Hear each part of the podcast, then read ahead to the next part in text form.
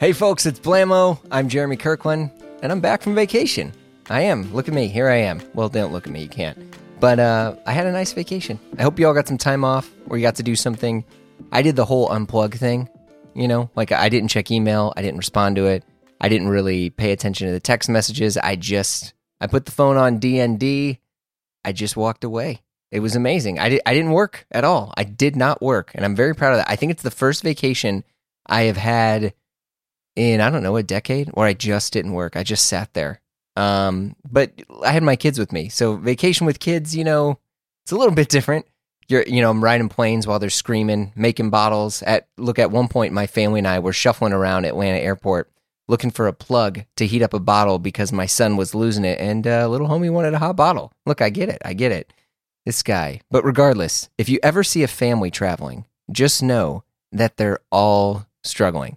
It is a shit show to travel with kids, especially on airplanes. Jeez Louise. But there were a few times I got some solitude, and uh, all of it was listening to the new Beach Fossils record. I mean, good lord. It's a band I've loved for years. I don't know if it's because we're about the same age, but the music that Dustin and the crew always write, I mean, it's it's always what I want to hear when I want to hear it. I mean, it's just like it's it's the right stuff at the right time. Their new album Bunny was just released this weekend, and yeah, I'm serious. I've been listening to it nonstop. And yes, this week Dustin Payseur, founder and vocalist for Beach Fossils, is on the pod. Wild. Who knew, right? This was a really, really enlightening interview. And it's not just because the songwriting discussion or the clothing philosophy or even the poetry deep cuts. Dustin, he just went there with me. And that's not something that everyone does on the pod. You know, you can hear it on some episodes. Some people, they don't really want to go there, but he did. And we did. Dustin and I discussed their new album, Bunny, how becoming a parent affected his songwriting, why he doesn't wear jeans anymore. Yeah, I know, kind of wild. Loving Black Timberlands, the Beach Fossil songs that won't get released, getting wild on tour, and his love of poetry. It's all in there. Let's dive in. Here we go. Thanks for making the time. I uh I've heard the album like a bunch of times and it's it's really really really good. Oh, thank you, man. Thanks. Yeah, would um I mean we can like kind of go all over the map here, but um is this the first full album you've done as a dad or was that your last one? Yeah, it is. Yeah, yeah. Well, it's funny though because we take so long making records I always take a really long time. Um, I don't necessarily know why. I think it's because like I don't care how long it takes. I just want to make something that I'm proud of. So the majority of this record was actually written and recorded before I was a dad. Oh. Um, but all of the lyrics were written after I was a dad because the way that I work is like I just I just do instrumentals all the time. I'm just constantly working on parts of songs. Like I'm not even really focusing on writing songs. It's just little pieces at a time. So it's like some, you know, I'll Frankenstein things together and be like, okay, this can be a bridge. This can be a chorus. This can be a verse. Like I have folders like full of ideas. It's almost like my own sample library or something. So I like piece everything together and I'll kind of like re-record it you know, so like the key matches and the tempo matches. Right. Um, and then in the end, I've got like a ton of instrumentals that need lyrics. So I just like what I did was I sat down here in the basement for two weeks and I really didn't leave or go anywhere. All I did was just like drink tons of coffee and just write lyrics nonstop. And as soon as I write something, you know, because I'm writing it right here, mm-hmm. I got my mic right here next to me, exactly where I'm sitting now. I'll write the lyrics here. I'll turn, I'll record it in the mic, I'll write the next line. like, it's a real, just like, you know, it's almost like how people demo, except for me, there's never really a demo version. It's like the demo version is the final product. It's always like a work in progress. Did you go to like music school or anything, or no? Just I'm sure just my Urban Outfitters is like really music school? fucked up. Yeah, I like. I I I have no training on like playing instruments or recording or anything. It's all self taught. So I'm sure there's a lot of stuff I'm doing that's like not traditional, but it's just what works for me. No, that's uh well because what you're doing uh you know Ric Ocasek. Well, I mean he's dead now, but um, the dude from the Cars. Oh, okay. Yeah, yeah. That was like how he would write songs. Um, Cool. Yeah, like basically through like blips and little pieces here and there. Because I think for folks who are listening to all this, like like some people, you know, you'll write a full song and then, or like you have the lyrics already, or like people like Sufjan, you know, like he'll all the lyrics are done, and then there he'll write a melody and then he'll just shift the words so it fits the melody more. But I think like the little like the sample library thing is like pretty interesting. Um, yeah, the idea of like sitting down with a piano or an acoustic guitar and just like coming up with the chord progression and just like singing along to it and coming up with lyrics that that's like so alien to me. I can't even imagine writing that way. Yeah, I mean, do you when when you're thinking of lyrics though? Like you said, you threw yourself down in the basement. Where are you at? Are you in New York? yeah, I'm in Brooklyn. Okay. Where where are you in Brooklyn? I'm in Bushwick. Okay. Yeah. And you so you're there with a fam. Yeah. Yeah, it's cool. I've got like a little basement studio. So, you know, if it's like three in the morning and, you know, the family's asleep, I can just be working on shit and I'm not bothering anybody. Oh my god, that's the dream. Yeah, it's it's great. So like, what's the stuff that I mean? Because how how old is your is your kid? She's almost three. Okay, so she okay, so you you got a girl. There you Yeah. go. Yeah, I have I have a five year old. Um, and then we just had a boy in the summer, so he's like almost ten months. Nice. But um, I'm always like super super interested, especially like people that like. I mean, we're probably around the same age. I'm I'm almost 38, and um, there's like because you came from an era where I don't know how we want to label it, but was like the the mid aughts or early or like late aughts era where it was like Brooklyn all of a sudden was like Seattle in the 90s. You had like every band that was popping at that time. There was this like real DIY stuff, but the music that was coming out of it like had way more melody and um like way more depth and texture into it but the songs and the lyrics were not as rich as what I think the stuff that you're writing is now, more because of the life experiences that you have. And I'm not belittling those at all, but like as someone who's listened to you guys since, I mean, a decade off and on, I mean, shit. Um, the stuff you're writing now is like adult stuff. So I'm always like very interested in hearing musicians like write like adult situation music versus like I met her at the bar, I was drunk, you know, we went home, you know, like that sort of stuff. Like how had how has that stuff changed your writing where you like you're you have a kid you have you're married you know like there's you're you are in you own a label i mean what's Right. that stuff been Um, you know, like early on, I never really cared that much about lyrics. Um, you know, I was listening to a lot of shoegaze music where the vocals are just like another instrument, you know, and it's Mhm. not necessarily what you're saying. It's more about just capturing a mood and a feeling. Um, and I love that. You know, I listen to a lot of instrumental music and um, get a lot of inspiration from that. So, like who well, like jazz music, okay a lot of jazz music, a lot of ambient music, um, you know, which just like is a huge, a huge mood. I mean, like I've literally cried listening to instrumental jazz music multiple occasions because it's just welcome so to the beautiful. show okay Yeah. okay like who okay well, let's let's go here uh, the first time was Miles Davis. Uh, Mm. I was just like listening to some Miles Davis and I was just like sobbing. I was just like, this is so fucking amazing. It was just so moving, you know? yeah um, dude yeah, this is when I was like a teenager, you know, I was like only into hardcore punk and then I started listening to jazz and I was like, oh my God, this is like fucking mind blowing, you know? yeah Um, so, you know, I don't know. Lyrics, I didn't really care that much. And the thing is, that's funny is like, I love poetry and I am, obs- you know, I'm obsessive reader of poetry and, you know, my house is like full of poetry books and it's, it's like one of my favorite forms of expression. Um, but I always felt like putting great poetry to music doesn't really work because like poetry is so free that it can be absolutely anything it wants and it can be like so fucking crazy and out there and unhinged and it doesn't have to have any boundaries.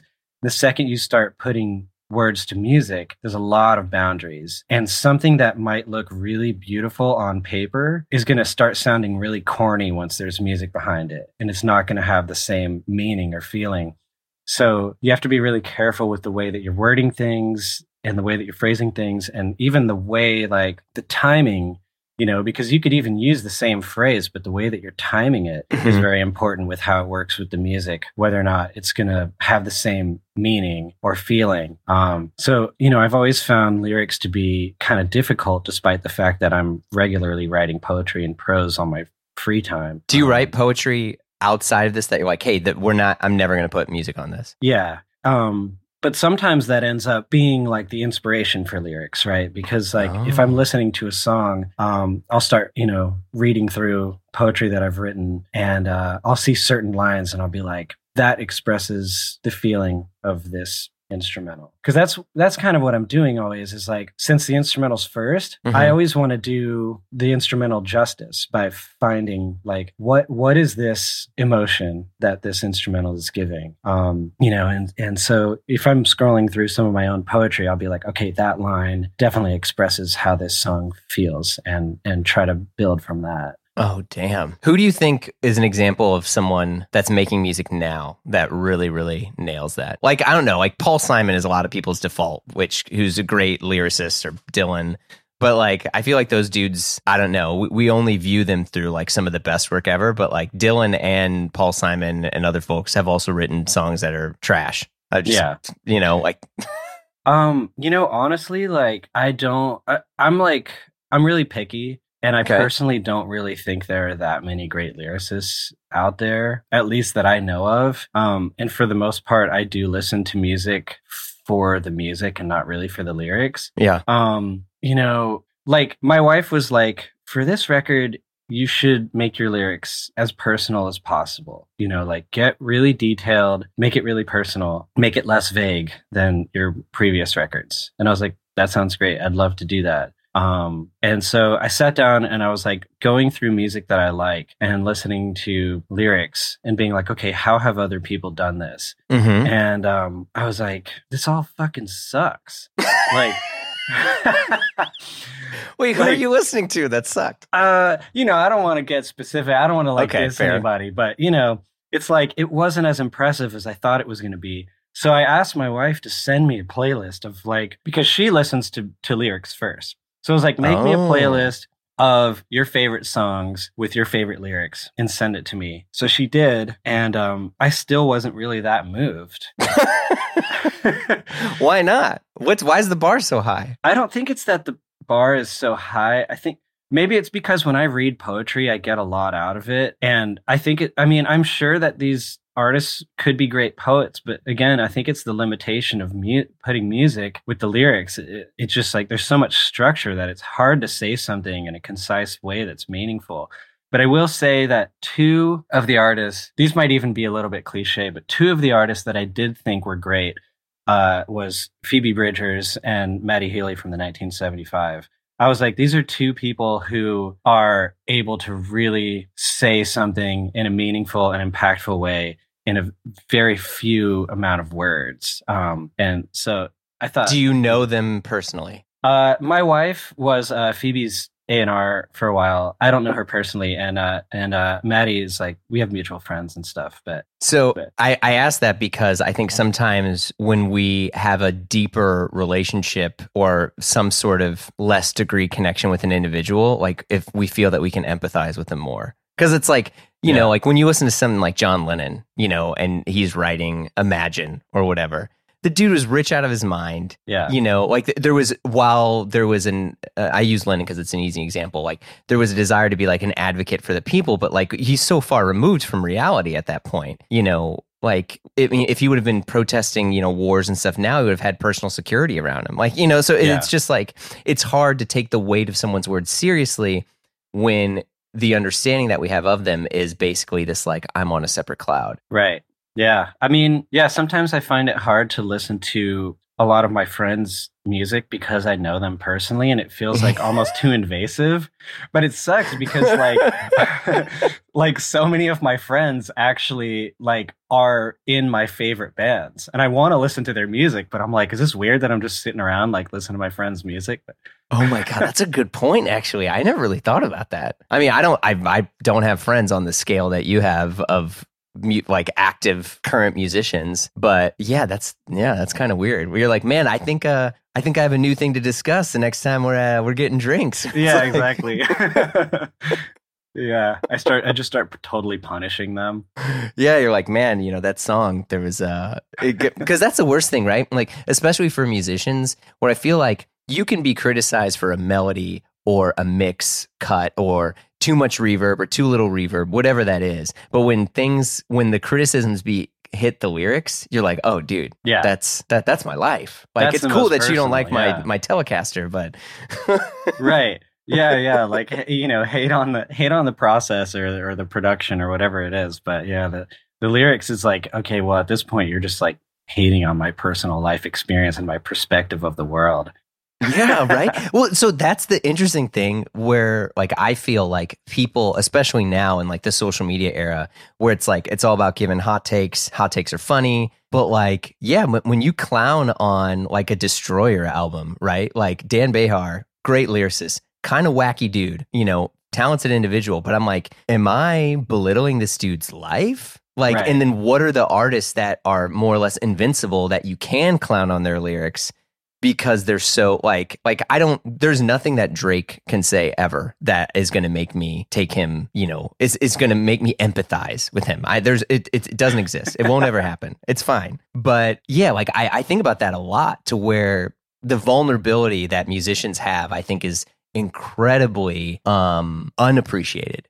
right that's why i've i've never really liked um you know kind of like music criticism because you know I, I don't know criticizing anyone's art in general it's like there's a big hurdle to jump over in your personal life to even get to the point that you're comfortable with making art Mm. and then even after that being comfortable enough to share it um you know and it's like you know it always starts as a hobby it starts as something just purely out of love and then you know develops more and more from there and then you put it out in the world and it's no longer yours and it's like you're just kind of like throwing it to the hyenas and uh, well, especially when your art is what makes a living, right? That's what that's Yeah. what gives your your daughter the the organic strawberries and stuff, and it's like you know, like that. That's that's a different thing. Um, when yeah, it's I almost like a bad review is like a personal threat yeah, right. and it's tough because I I do believe that criticism is helpful when it's not empty, right? Right. When it, it's like, hey, you know, I don't know, making this up, like, or I don't know, when you make when everyone talks about how all music is just way too overcompressed, and like when people try to leave more space and air in music, like that's fine. Criticize that. That's not a art criticism, more or less.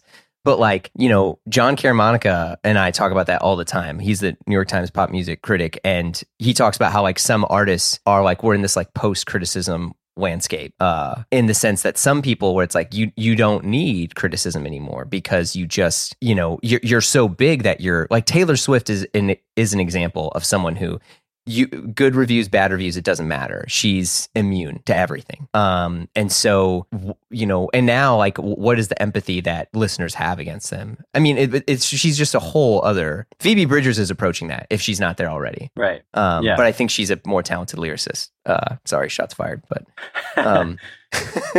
Yeah, I think, you know, um, I do think criticism is important, especially if it's constructive. Um, I do also understand that there's fun and just like talking shit, especially if it's someone who's like massive and you can tell has like an ego that's completely out of control. yeah It's like, all right, let's like poke some holes in this because it's like, it's good fun, you know? Yeah, yeah, yeah. Because why not? You know, like Bono's never going to get bombed, you know?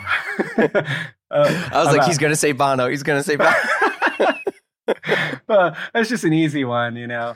yeah But uh, you know, I I don't know. It's like, but at that point, it's like, is someone on that scale even writing because they like have a burning desire to share their personal experiences, or or is it just like a business and that needs to just keep churning out a product? There, I mean, that's the million dollar question. Um, when I was recording and really trying to like go at it really hard, I was Chris Walla, who is not in Death Cab anymore, but at the time, uh, I think their their album on Atlantic had just come out, and so they were like they were big. Um, this wasn't like um, photo album stuff. So um, I was talking to him about songwriting. And he was like yeah he's like it's hard because you know you have we have the label and the A&R that wants to change this or change this. And he's like the, the most successful musicians are the ones who can compromise their art the least and Yeah. still make a living. He's like but you can't you can't really make your art and not compromise on it to live off of it. And that's something I don't know people some may disagree on but like that's something I think about a ton when you think about people that like yourself who make a living off of their music. Right.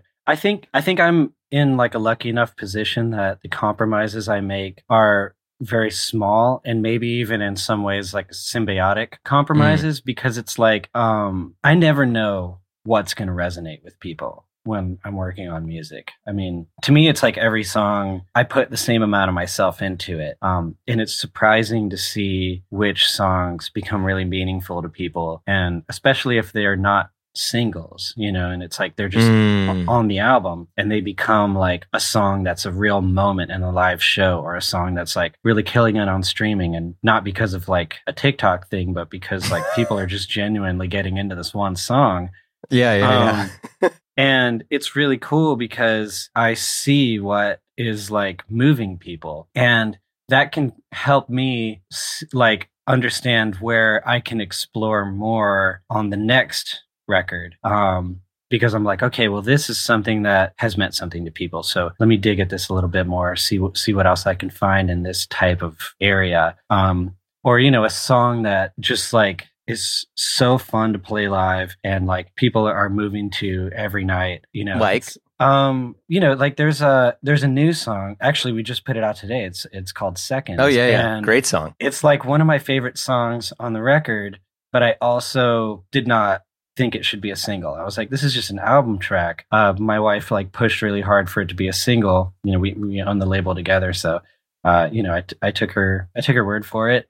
And um, you know, we started playing it live already on this previous tour in Australia, and it was like the highlight of the live show for me. I was like, this song is now going going to be a permanent staple of the live show because it's so fucking fun to play. Oh and, damn. Yeah, and like, you know, getting that immediate feedback from playing it live and and seeing people like moving to it, a song that they've never heard before, uh, you know, that kind of, you know, uh, immediate feedback is really useful and helpful. And it's not like I'm trying to, I'm like, okay, this is like a great product. It's just like, yeah, yeah, yeah. It's just like, this is really, this is really resonating with people so like you know I, I i get to lean into this and it's fun well but do you think and this was not intentional at all i don't know how we got here but like do you think that's because this album has got heavy shit on it? It's, uh, I mean, really heavy stuff. Maybe, yeah. I mean, I guess my lyrics were more vague early on because I thought if I got too personal, it would almost be like alienating.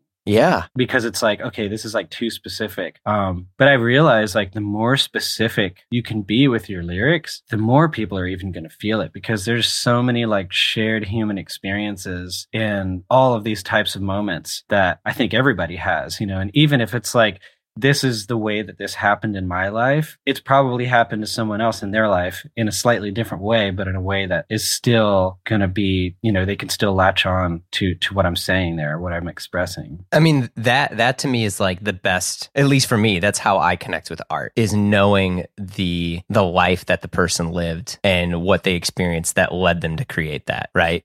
Yeah. Like, you know, like so example like my mom is she's doing way better now but she you know she surprised us over the holidays letting us know she had breast cancer and she had to get a double mastectomy. And my dad is in the process of of of dying. You know all these things are happening to where it's like i'm you know and people who've listened to this i've shared this stuff before um like it's heavy stuff that's on my life. And so i'm not so much like trying to figure out or complaining about the L train and something stupid that existed when I lived in Brooklyn. But like now it's like, okay, like I have a daughter and she's into music all of a sudden and I have a son and you know, I'm at that level of my life where I'm becoming the parent to my parents and trying to figure out how I'm supposed to be a parent to my own kids. And so like hearing even whispers of that in music for me makes one makes me feel that I'm not alone because even though we're so connected online, I don't think the depth of our relationships with individuals have really increased. If anything, it's decreased. And so like that, knowing that there's empathy, right, I think is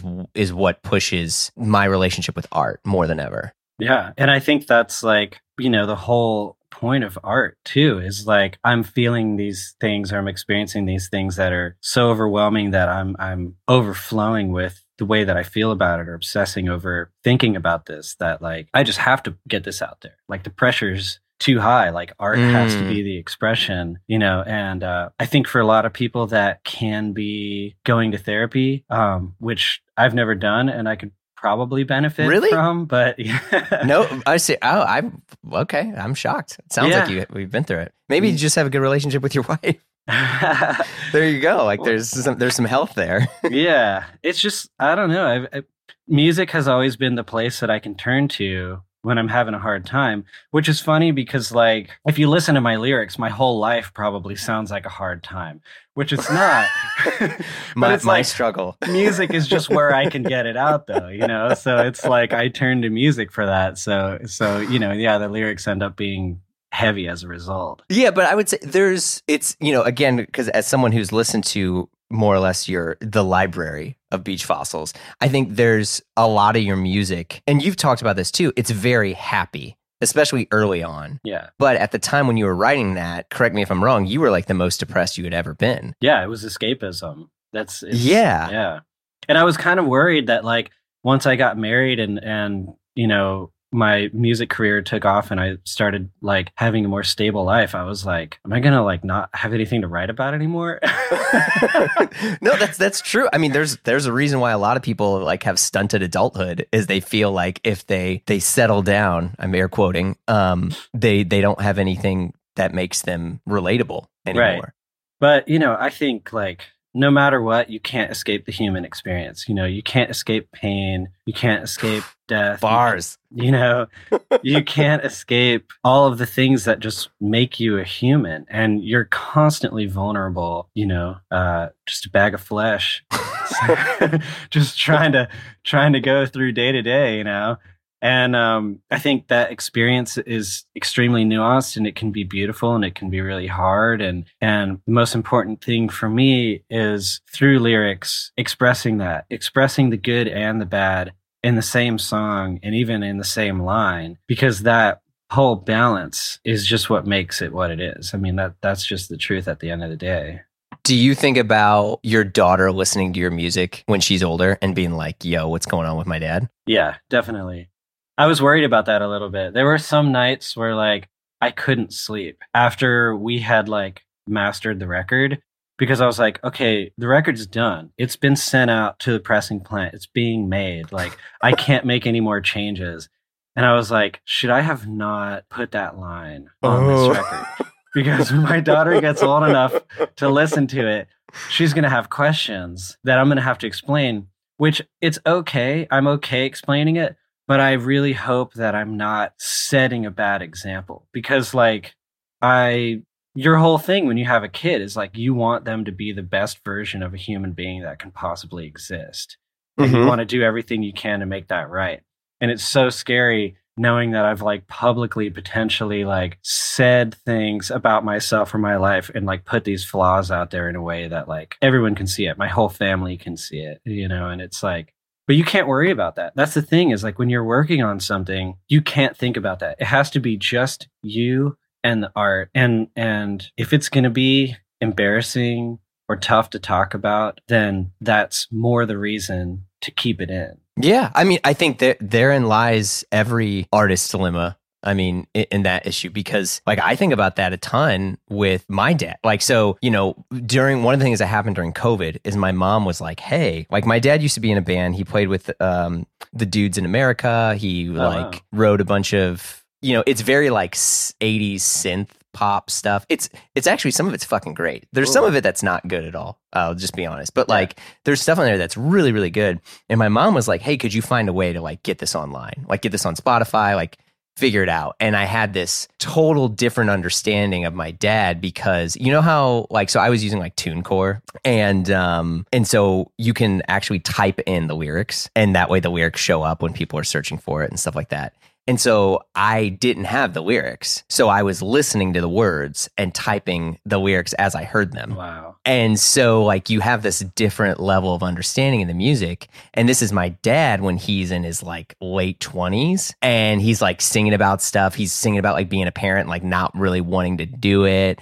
Um, like, but there was this really beautiful vulnerability that existed. And I'm so grateful for that, even though the stuff that I heard was not really what I wanted to hear because I can't have that conversation with him now. Yeah. And I'm like, okay. And so I, I say this one to cheer you on in the sense that like I think that that is what will give like a, a bigger appreciation and empathy. I mean, the key with all this stuff is empathy. You know, Right. with with your daughter or additional kids. I don't know whatever you guys are gonna do. You know, but like that's that's the heavy shit. Is you're like, oh man, like my parents were human Yeah. and it makes me reevaluate obviously now i'm sure like do you look back at your parents i mean you know and and the the intentions that they had for better or for worse when it's like man they were just trying to like get by and do and and you know and raise you right whatever that looks like Yeah, I mean, my parents are both musicians and they still email me songs regularly. My dad just emailed me a song last night.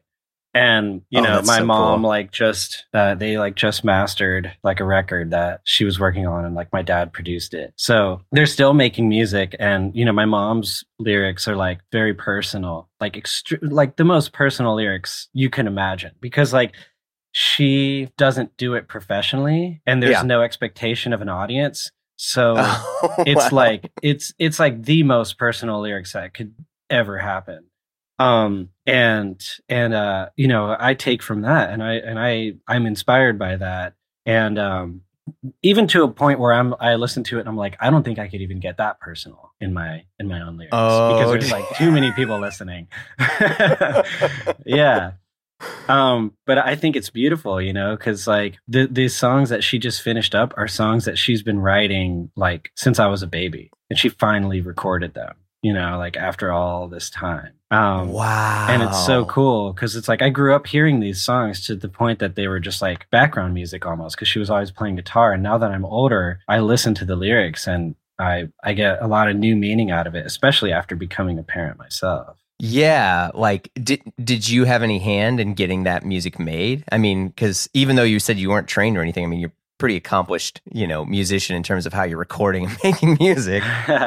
well, like when I was a kid, I had an interest in music uh, just because there's like generations of music in my family. My Yeah, yeah. my mom and and grandfather uh you know they're they're from cuba so my grandfather is a percussionist and a singer um and you know my mom kind of grew up in that musical household and so by nature i did as well and um so it was always something open for me to explore and um you know i started playing like picked up the guitar in the house like when i was eight and just started playing and my dad was like do you want to get lessons and i was like no i don't like i was like very very against getting lessons because I was worried that someone would like come in and change my style or my approach. Uh, And like I, I like very early on, like immediately started experimenting with alternate tunings and just Oh, boy. like you know, what, getting, what, like DADGAD and shit, or just like making shit up. Like I didn't even know about that yet. You know, I was just like, oh, if I like put these in this tuning, this sounds really cool. And I like was writing songs in open tunings. Um, and so it was always like this just like personal approach. And and um when I was in middle school, my dad gifted me like an old four track of his. And um, hell yeah. I mean that summer, like I was writing like three songs a day probably, you know, just like recording. Do you still have that stuff? I do actually. Okay, hell yeah, good, good. It's really it's like um the I- basement tapes. yeah. I mean, well, at the time I was like into nu metal, you know, so it's just like me like playing distorted, you know, detuned guitar, uh, just screaming with like a very a very high child voice, just being Because you were into Fuck. Rage Against the Machine, right? Isn't that that's what kind of yeah. My dad had like a Rage Against the Machine tape, and that kind of changed my So life in a way. crazy. And like my uncle had given me like a ministry tape, and like like Filth Pig, like like Ministry. The yeah, band? yeah, yeah. Psalm sixty nine. Oh my and uh, you know that's the stuff I was getting into, and you know my dad was really into Pantera and White Zombie and stuff. So oh my god. that was like kind okay. of kind of my first like relationship with with like music and making music. Yeah, my dad loved Tool. Yeah, same. My dad was huge. I And mean, I I, was I like, went and saw Tool with my parents. yeah, Yeah, I remember my dad was like, "Man, Maynard James Keenan," and, and you know he was. I think this. I was a little bit older, but Lateralus had just come out, and this there's a song called Schism, yeah, and um, it's this weird sort of rolling bass lick, and you know he was. My dad was always obsessed with like the production quality and always snare drums. He'd be like, "Listen to that snare." yeah. He's like, "You know how hard it is to get a, a snare sound like that." It's true. Yeah, I listen to the snare all the time.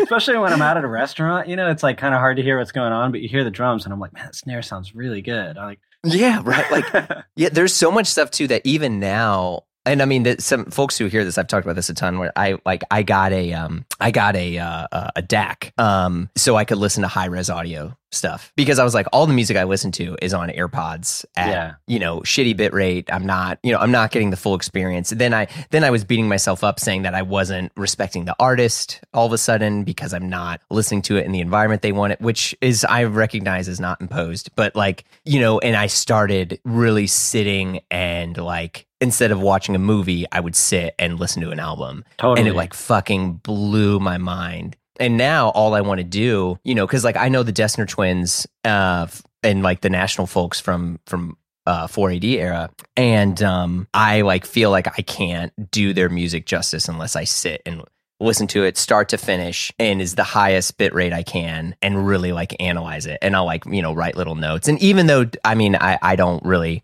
connect with any of Matt's lyrics at all. Um, no shots or anything, but just like trying to experience their art in a certain way. And it just like when you think now of like all the tools that are available to people for production and what stuff still comes out of it, I, I don't know. I'm just always really, really inspired. It makes me want to make music, even though all I do is play Jim Croce songs for my kids. Like, That's cool. Though. you know, yeah. I mean, it's yeah. I, I've, I've, I, I, uh, I tried and and uh, it didn't work, and it's fine, you know. But um, yeah, I don't know. I think about that stuff a ton of just like trying to listen to it in like the artist's intention. you know? yeah. But I mean, I, you know, that's how I listen to music too. And so it takes me a really long time when an artist I love puts out a new album. Like, I've literally gone maybe like a span of like six months to like two years, even to like getting around to listening to it because I'm like, I need to have time where no one's going to bother me and I can just Yes, put this yes. on and like Yeah. lay down on my bed or lay down on the floor with my headphones and just listen to it beginning to end like two or three times in a row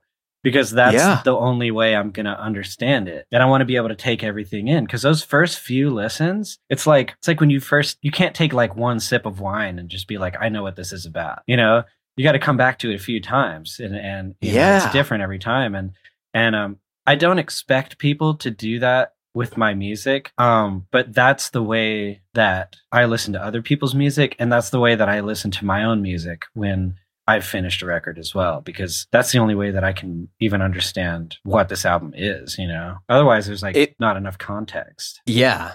If there were like three albums off the top of your head that are that you would recommend someone listen to start to finish uninterrupted, what would it be? Mm, it's hard.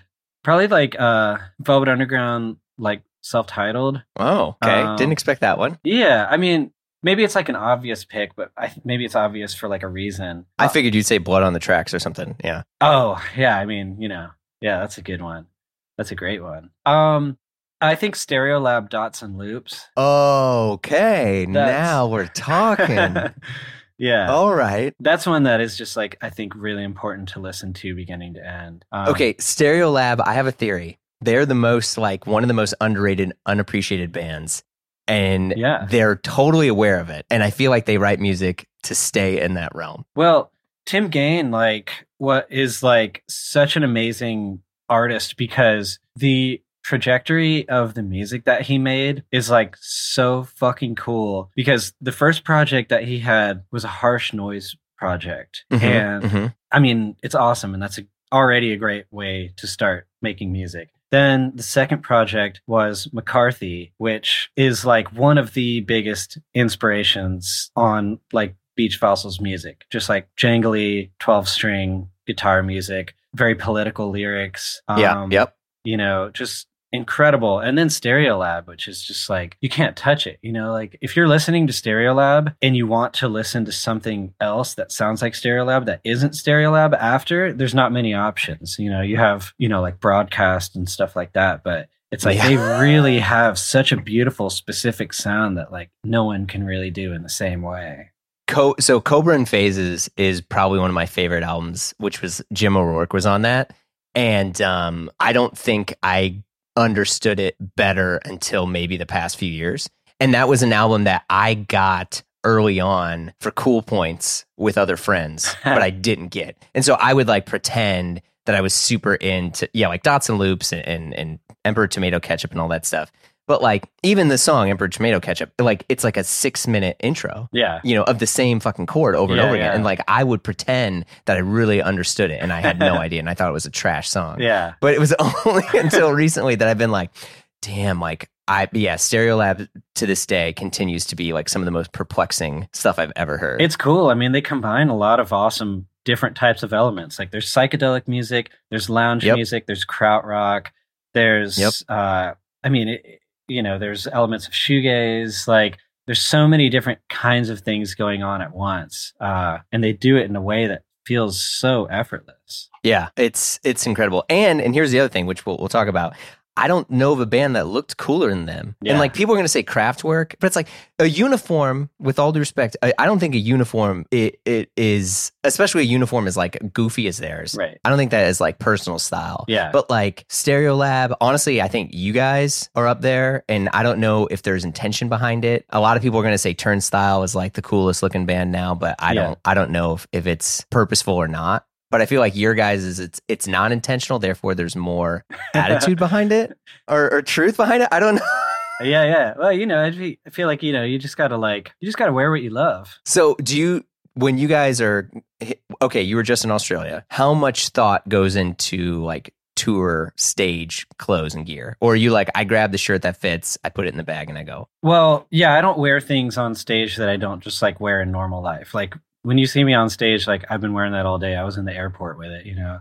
Um, Really? yeah, I don't want to like put on a different persona because that defeats the purpose. Like, because for me, it's like Beach Fossils is like uh, all about self expression, and like the lyrics are just like personal and self expression. So, like, why would I put on a different character of myself on stage than I am off Mm. stage? I, I I try to be the same person everywhere I go. Um, but I mean, yeah, there's definitely thought behind it. You know, like I care about what I wear. Um, you know, I, I uh, my style is like kind of always evolving, and I'm but I'm always trying to d- dress in a way that is very like simple and understated, yet like expresses who I am. Uh-huh. Uh, you know, so I don't know. I've, as I've gotten older, it's just been like a blend of a lot of different things. Um, you know, I mean, for the past like eight years or so, like I've just been like black Tims. Goes with literally everything. It's easy. You can wear it in the snow. You can wear it in the summer. Like it's effective. It goes with any kind of pant. True. and like I don't wear True. jeans anymore. I just started wearing dress pants because they're more comfortable and they look better. They also go with everything. And I'm like, I don't know, just throw on a t-shirt, open button up, or just like a simple jacket. Just go about your day. Dang. I'm very, ins- I'm very inspired by like, like uh, '60s mod style. Yeah. Um, that is that's like some of the coolest way I think anybody can dress. Um, you know, and uh, you know that kind of style is just like sharp. It's easy. It's timeless. It's never going to look bad. You're never going to look at a picture of a mod and be like, "What were they wearing? Why were they wearing that? That looks so stupid." It's just like it just looks so fucking cool. It's timeless. You can't beat it. You know, it's like classy, but they also look like they could kick your ass. yeah. You know, it's like a rugged kind of handsomeness. Have you guys gotten hit up by like Gucci or brands to dress you yet? Because I feel like the the Hedi Slimane Saint Laurent thing is going to happen soon. Uh, we haven't, but um, but I don't know. I I'm very careful about the way that I um that I come across to people, you know, because like I never want to seem like too cool or like unapproachable or something, you know. Like I I like I hate rock and roll. I really fucking hate rock and roll, and like I hate Wait, define define rock and roll real quick, so I think people understand this. Uh, you know, like Aerosmith and Guns N' Roses and stuff. I guess. Like I don't Okay. know. It's just really not my thing, and Yeah, yeah, um, yeah. you know, it's just too. It's just like all ego, and um, you know, I just I just feel like a lot of times when bands start getting styled by like brands, they just Oh, yeah, start to look like really rock and roll, and like. The only time I ever think it looks cool is when it's rappers because like rappers naturally just like look fucking cooler. They carry themselves in like a way that's like effortlessly cool. And Mhm. like they're not trying to be a rock star. They just like literally are a fucking badass. And like there's no faking the personality. You you know like you can dress up like a corny indie rock band and like make them look cool, but they're not going to actually look cool. They're just going to look like the clothes is going to be wearing them. Whereas like Oh damn. you know, like a rapper in Gucci, like they're fucking wearing the clothes. The clothes isn't wearing them, you know? I just like, I don't ever want to dress in a way that I think doesn't represent me. You know, it's like, what's the point? This whole fucking thing. If you see a I mean, picture of me, you're seeing yeah. a picture of me. I don't want you to see a picture of somebody else or a representation. Okay, so the music video for "Don't Fade Away," the suit, Yeah. banging suit. thanks. How much? How much thought was was placed into that, or were you just like, Well, I'm just really into suits. I have like 10 suits. No, I probably have more. I probably have like 15 suits. It's it's kind of excessive. whoa, whoa? Whoa. Yeah. Wait, where, where are you getting your suits? Uh, all kinds of different places. Now I get them custom made. I get them like, uh, you know, I have my measurements and uh, From who? uh, this site called uh, Studio Suits. It's kind of like you just Oh, put in your measurements, and they have like hundreds, if not thousands, of different like materials and and patterns and stuff. So I get all my pants made there. It, like literally every pair of pants I made I wear is from there. Um, because it's like your measurements are saved. So anytime I want a new pair of pants, I already know it's going to fit perfectly. So I do that, and um, yeah, I got a bunch of suits. Uh, you know, I have like a bunch of. You know, I don't go that crazy. I've got like a Dolce Gabbana suit, but I've got like, uh, you know, just like the Ralph Lauren suits are classic. They're simple, they fit well, they're not too tight, they're not too big. You know, and I feel like, yeah, to me, it's like if there's an element of like sort of dressed up but sort of tough, that that's like the best combination. Yeah, I uh, when I think about like like Jack White or the White Stripe stuff, like those those folks. Like, and I've met Jack, you know, before, where it's like there there is a persona of them playing live. Yeah. like that's like that's not how Jack dresses, Right. You know, in real life or whatever. And I like I remember when I learned that, I was a little bummed. Yeah, like I, you're like, I dang. think like I don't know. You know, the thing that really bugs me, I guess, is a lot of the uh, emphasis on it being entertainment. oh, Because, okay. like, to me, it's like at that point, it becomes like a fucking Vegas show or something. You know, it's like, what's the Yep. point? Like, why? you know, like, who cares? the point is the private jets Yeah. and the and the. I guess so.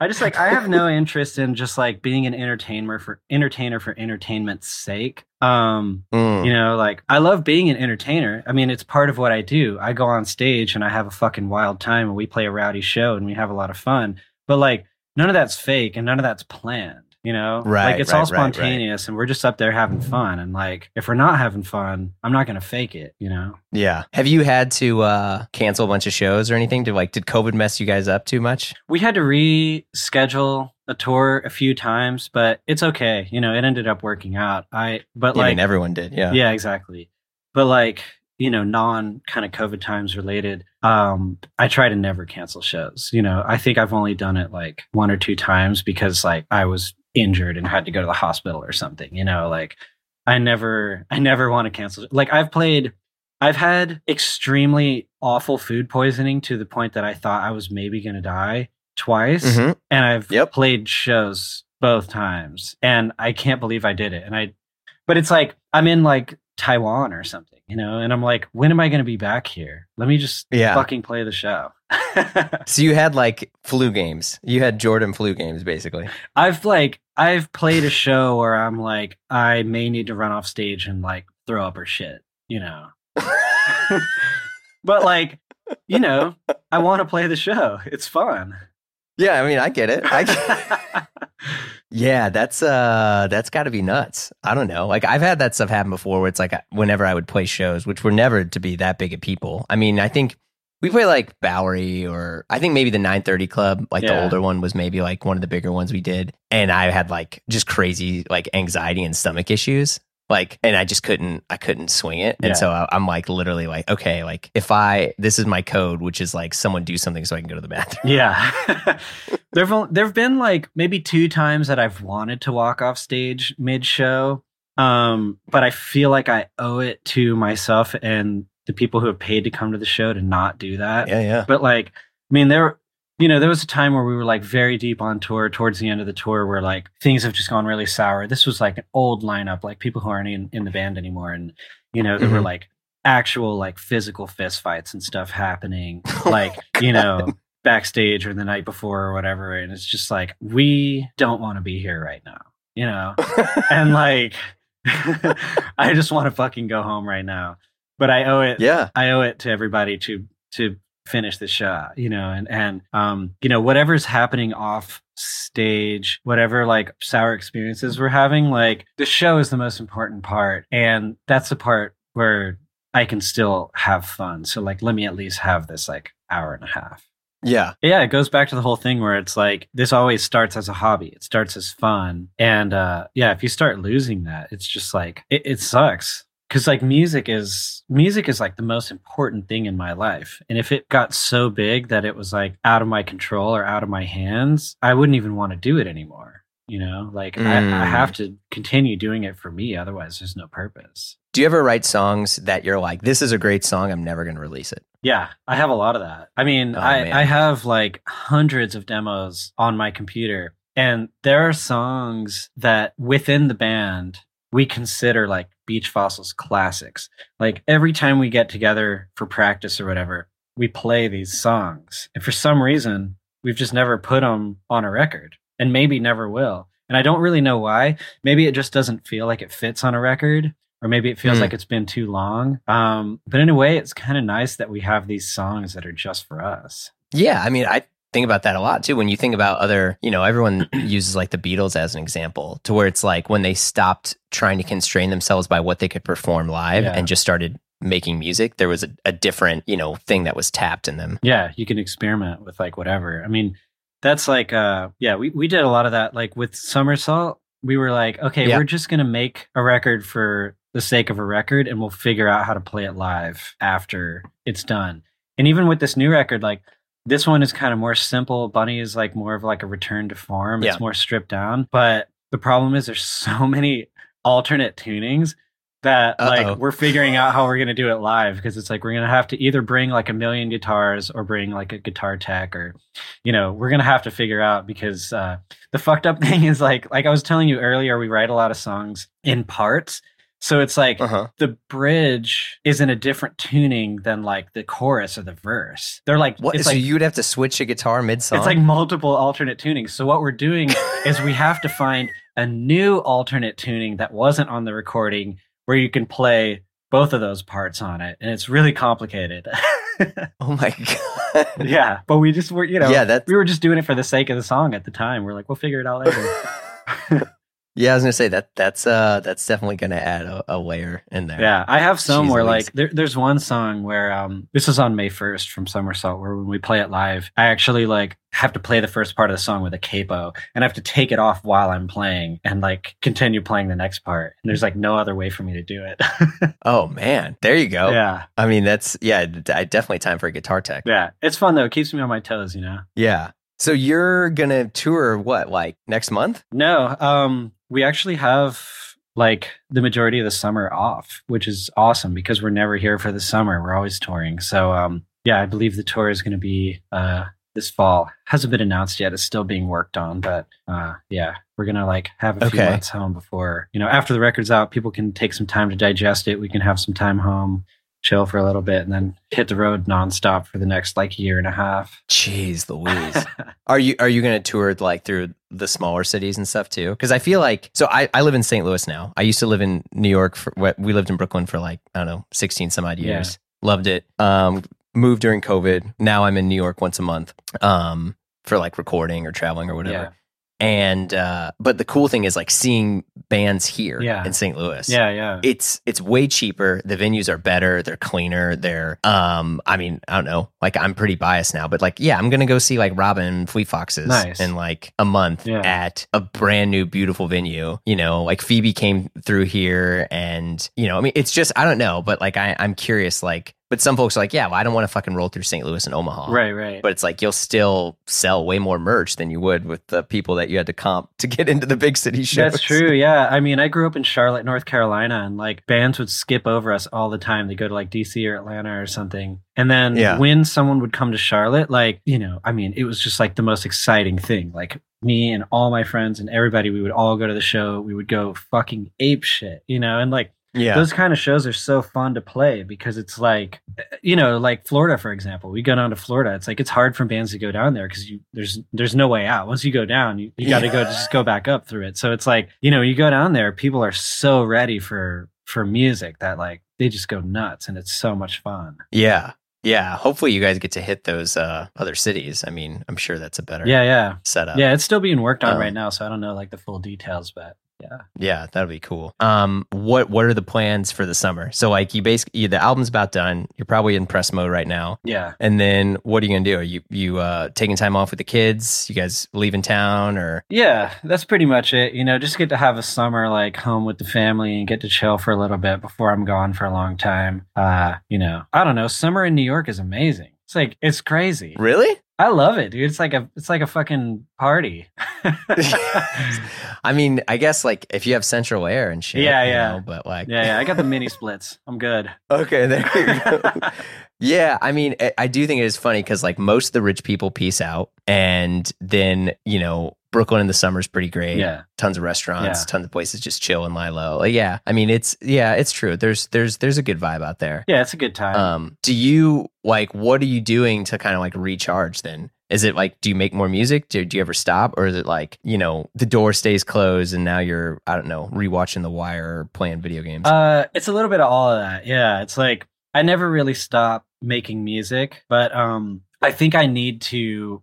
I'm in the process right now of kind of like revamping my social life because, like, after COVID lockdown and having a kid and finishing Yep. this new record, I've had no time to like see friends or hang out with people or anything. I've just been like so busy. So um I think this summer is going to be the summer of like just hanging out with friends, you know, just laying in the park, chilling, fucking Yeah. doing all the things that I need to do. Also working on music, also playing video games, just living my life for me. oh, wait, you do play video games. What do you play? Oh, I'm not that big of a gamer. I just play Switch. I just love Mario Kart and Mario Party and stuff. I, I play like socially. I just like, you know, Okay, it's fun to say- just get like a big group of people over and just like have some drinks and just, you know, play some Nintendo. Get ready for uh, Friday, new Zelda. It's the whole half the world's going to shut down Oh, wow. playing this fucking game See, I can't do the Um, like big, long, immersive games like that because like, um, because you're an adult. no, I just like, I, uh, I've, I'm really ADD and like growing up, I've never been able to like focus on a game that like is too long or too involved, especially if it's single player. It's kind of like a no- like I can't read novels. That's just like why I read poetry. I'm just like I have no attention span.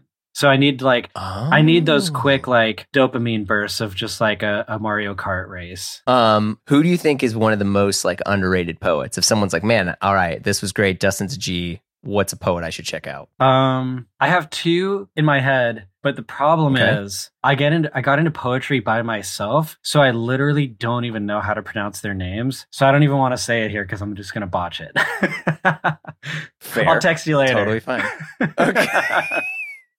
Yeah, that's uh yeah, that's a that's a very real thing. I've I've had that happen where uh I'm like trying to I, I used to I mean, I was never like big into Nietzsche or whatever, Yeah. but I was like Nietzsche. Yeah, I mean, yeah. People are like, you clown. well, the thing is, like, you know, I mean, like, I didn't go to school for for this kind of stuff. Like, I got into poetry on my own, and um, I just dig deeper and deeper. And like, I don't have any fucking friends that are into poetry. Like, I don't know anybody that reads poetry. So for me, it's just like it's just a very personal interest that I have, and I don't have anyone to talk to about it. So like, I get into like some Poetry Club, the Beach Fossils That would be Poetry sick, Club. Start it man. up. But yeah, I get into like a lot of weird fucking books that like are kind of hard to find and and I literally don't know how to pronounce the name of the author. Um, you know, okay, here's a very underrated poet, uh, Billy Corgan. oh yeah. I- Dude, dead serious, crazy good shit. I just cut him off in the security line at the airport in Australia on accident because I didn't even see him. What? How did you not see him? He's like ten feet tall. I just I just like had my blinders on, you know, it's the airport and like I was like trying to get through security and they were like opening the little thing to let some people through and I was like, nah, fuck that. I was here first. So I just like went through as fast as I could. And then later when my bandmates met up with me past the security, they were like, You just cut off Billy Corgan in line. I was like, I didn't even see him. Uh, But we went to the oh little Virgin Club and um Jane's Addiction and Smashing Pumpkins were both back there because they were touring at the same time as us. And uh, we saw James Iha back there. And Yeah. I was like fucking geeking out. I was like, I'm not going to say what's up to him. I'm not going to be a punisher. But like, I just am stoked that I'm in the presence of this dude right now. Wait, okay. Wouldn't you want that? If so, say you're in the lounge and there is a total beach fossils beachhead, whatever you want to Yeah. call them, and they're losing their shit that you're there. Wouldn't it be nice if that person came up to you and was like, "Hey, your music is a big deal for me, and I appreciate it." Wouldn't you get like a little pep in your step, To- or would you be like, "Fuck to off"? me, I would find it like extremely meaningful and I would like engage in the conversation and have fun. But I think like if you're in the Smashing Pumpkins and you've been doing it for decades, like you're probably in the Virgin Club because like you don't want someone to come up to you. I don't know. he does Mm, seem like a chiller though. I mean, he looks like a very nice guy. You just look at him and you're like, I could fucking hang out with this guy. Maybe we'll cross paths Yeah. again eventually. Dude, you got to do it. There's there's your challenge because you're gonna hit the road. I'm sure you're gonna play festivals and stuff. Mhm. Just hit him up. I don't know. Maybe I'll make it happen. I will say though, there's been issues in the past where I have gone at people where I thought they would be really receptive, Yeah. and I I like I know how to talk to someone without. You know, it's not like I'm in their face. I, don't- I don't want autographs. I don't want pictures. Yeah. But a lot of times I want to be like, "Hey, this this was important to me. Thank you." Yeah. It's just a thank you. And occasionally I've gotten like, "What?" You know, and it's uh Yeah, I, there's been a few um, times I've dropped some albums because of that. I usually like I usually will only talk to someone like that if there's an introduction, you know, if we have like mutual friends. Um, Mhm, you know, mhm. and then I'm like, okay, I you know, there's like a reason for me to be talking to this person and not just be a punisher. But you know, every now and then I'll go out like we pl- we played a festival and it was like um, you know, one of the versions of Black Flag with Keith Morris and he was like my favorite singer of Black Flag. I fucking love Circle Jerks and stuff. And I saw him backstage and I went up to him and I was just like, you know, wanted to say what's up. And like, he did not give a fuck. And like, I don't blame him for not giving a fuck because the thing is, I didn't no, have, you should. I didn't have anything to say. I was just like, I can't believe he's here right now. I just want to say what's up. And like, it was just like, I didn't have anything original to say. I was just like, you, but you didn't want anything from him, right? Did, No. Did you want a photo? Did you want an no, no. I never want anything. I just wanted yeah. to be like, Well, exactly. you are like a huge inspiration, and and I fucking love your work, and that was kind of it. But it's like, you know, he's probably heard that ten million times. He's probably sick of it. That, but that's, I mean, I'll, I'll say this: that's what he makes a living off of. Right. So I, that's completely fair. Yeah, To say thank you to someone. If he was like, because if he was in the middle of arguing with someone on the phone, Right. or he's with family, or he's with a kid, Right, right. you know, like that's that's a whole separate thing. Totally. But when he's at the place he's going to do the work, Yeah. and you're thanking him for it, Yeah. no, man, no, no, no pass for him. I'll, I'll still give Point him a pass. I'm just such a big fan that I'm all right with it. Yeah. Well, uh, Dustin, thank you, thank you very, very much for chatting. Uh, this was this was great. yeah, It was great Thank you so much. See ya. You've been listening to Blamo. A special thanks to Dustin and the crew over at Beach Fossils. Their new album, Bunny, is out now wherever you listen to music. Buy the LP, stream it, support the homies, do what you're going to do. If you like what you heard, you know the drill. Share the pod with a friend, leave a review on Apple Podcasts, do all the deals. Follow us on Instagram for the hot content. If you want to give us your hot take, we'd love to hear from you. Or you can email us at info at blamopod.com. Thanks so much, everybody. We will be back soon.